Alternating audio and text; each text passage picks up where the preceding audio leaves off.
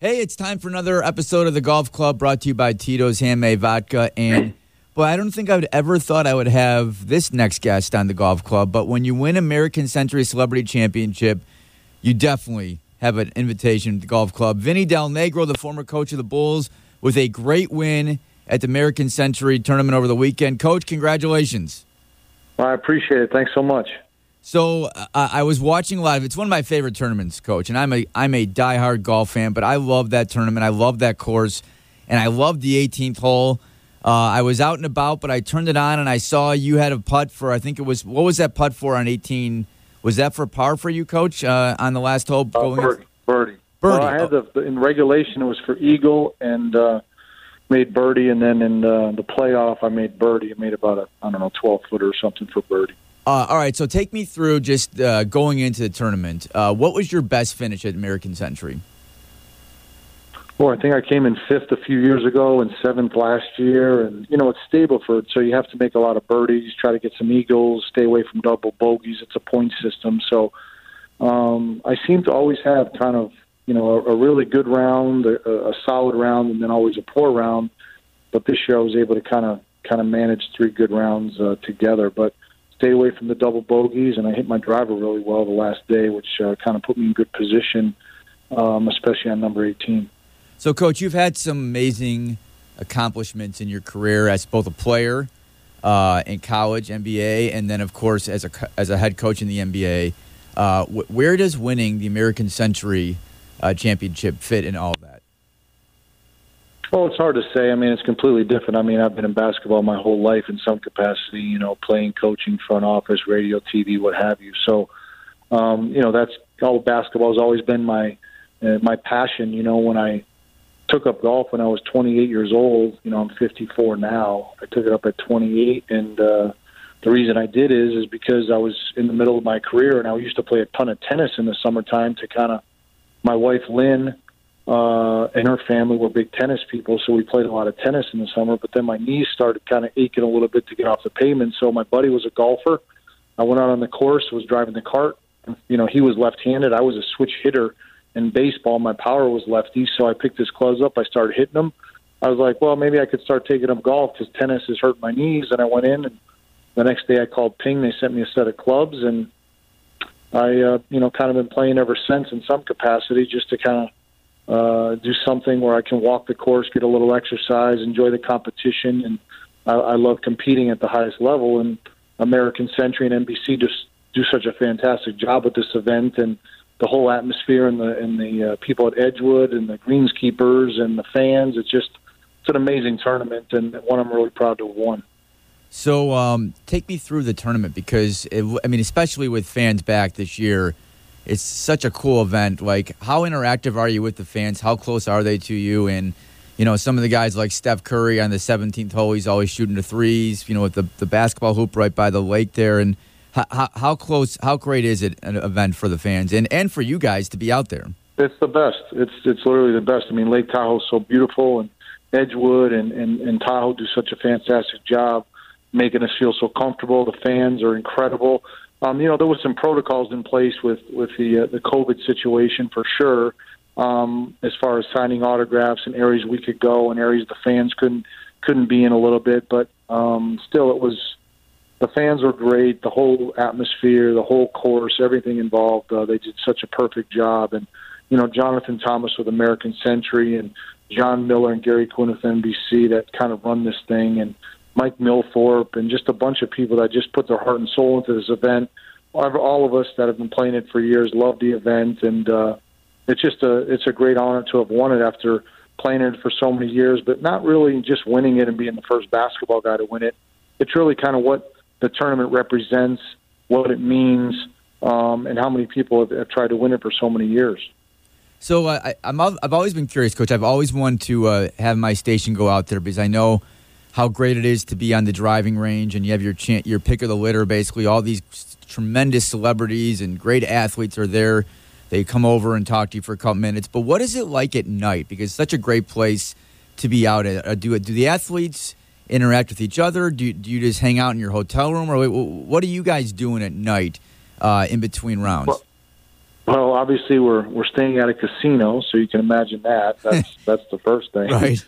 So, uh, and then really, American Century and NBC, they have the proams during the week, and they have you know big dinners at night, and then they have comedians for us usually, and then we uh, we go down and have a, a karaoke night with all the American Century guests and all the NBC guests, and uh, Rascal Flatts usually plays, and guys get up there and sing and have fun. We have a, a they bring in a private chef for a private dinner at the clubhouse one night. Um, this year we had uh, uh, an Earth, Wind, and Fire concert. You know, they, there's tons of events, tons of things going on.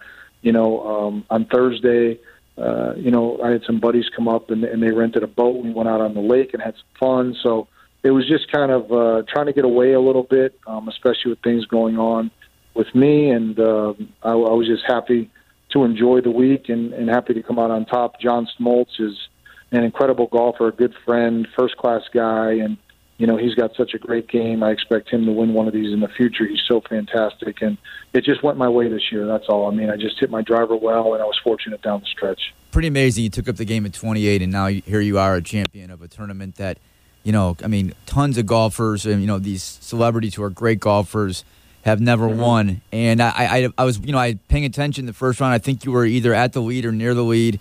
And then I was watching uh, throughout the rest of the week just to see how you were doing and some other guys. And uh, I did watch the one playoff hole, and you had a great drive, and John Smoltz kind of put himself in jail behind the trees yeah. and then hit the second shot off a tree and then his third shot in the water.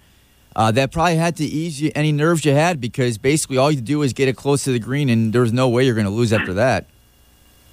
Well, I had hit, I had hit such a good drive there. You know, it's I think it's 505 or 510. I think it's 505, and I had like 154 in on my second shot. So I hit a really good drive. I was in the middle of the fairway. I saw him hit the tree, um, and I didn't even I didn't even know he hit it into the water. My caddy told me I didn't even care at that point. I was just kind of locked into what I needed to do and um, the area of the green I wanted to go to, and kind of just focus in on in on that. So, um, you know, he went for it. He had an eight iron. He had a little window um, you know that that he was trying to get up and over these trees, which which are big and tall, and um, he was just trying to get it in front of the green so he could get up and down because he figured that you know I was going to have a pitch and wedge or nine iron into the green, and um, that's kind of what happened. It was just it was just fortunate that that's the way it worked out for me. But I'll tell you, you know, I was always looking at Romo, who was uh, played in front of me, or, or Annika Sorenstam, who I played.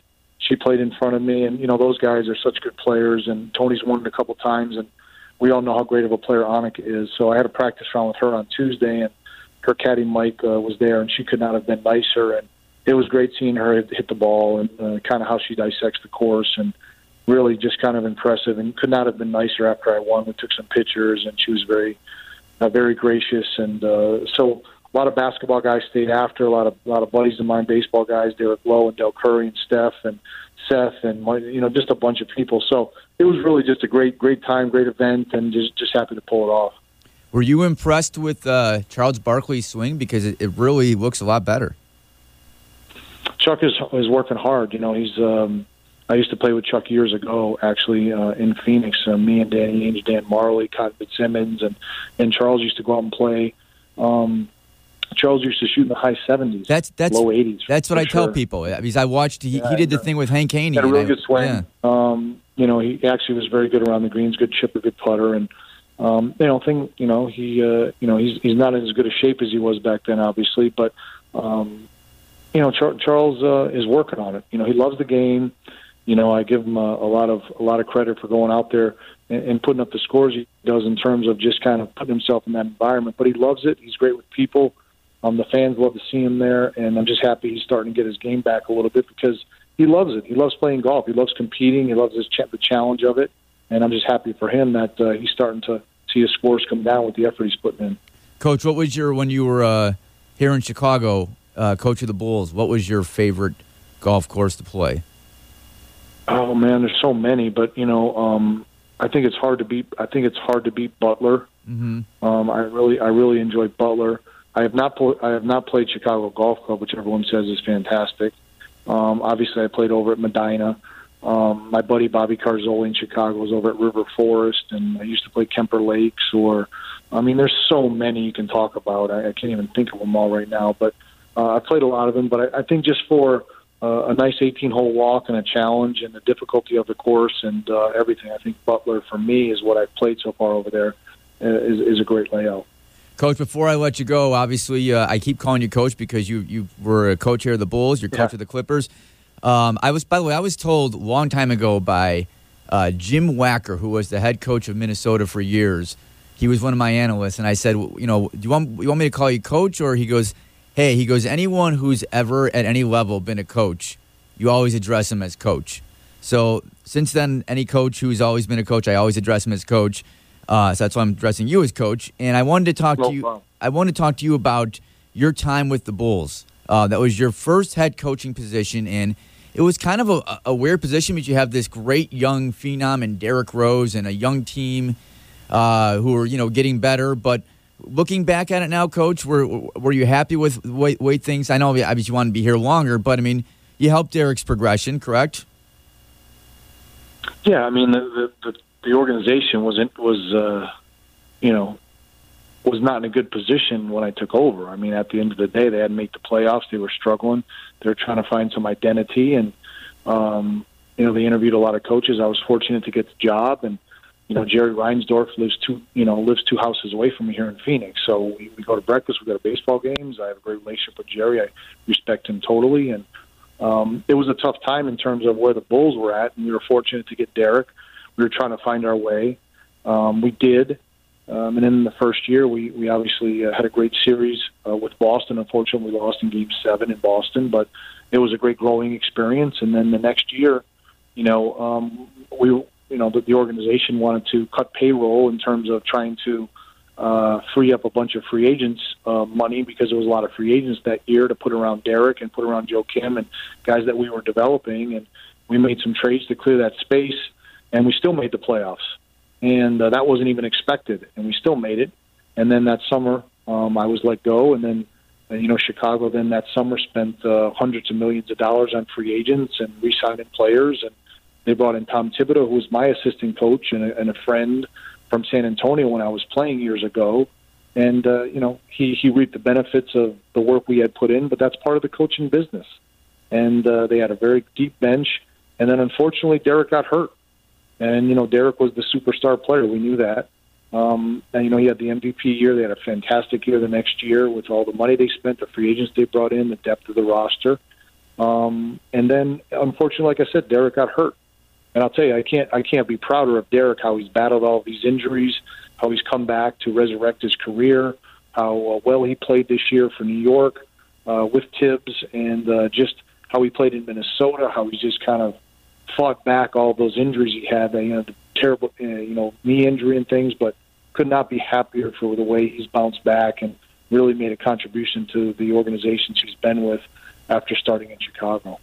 Yeah, I mean it's it's pretty amazing, Coach. Um, you know he's been gone from the Bulls for a long time now, but yeah, uh, I mean people root for him like he's still here, and uh, oh, for sure, for know, sure, he's such a great guy, great competitor, and you know Joakim and just all the guys there, you know Kirk and I mean just uh, all the guys that coached there were fantastic, and it was a difficult situation. There's no question about that, but I was just happy to get the opportunity and just wanted to represent the organization the right way over the years, and um, I'm just happy um, you know, Billy Donovan is, is a friend, a tremendous coach, and, and hopefully they can continue to build something with their young core players. Hey, Coach! Uh, congratulations on winning American Century. do you? I assume you got a trophy, right? Yeah, a trophy and a bunch of stuff. But yeah, that that's beside the point. It's just the honor of being representing American Century NBC and and uh, all the great champions they've had in years past. I'm just honored to be in that group. Well, it, it is a tremendous accomplishment. As I told you, some of the people that have won it, like Mark Mulder, I think won it three or four straight years. He's like a scratch golfer. Tony Romo, you mentioned, had won it two years in a row, and uh, now your name is on that list as well. Congratulations, and uh, thanks for joining us on the golf club. You got it. Hi to everybody in Chicago, all the great golf courses, and uh, and uh, hopefully I get back there and play some of the some of those great courses in, in the near future. All right.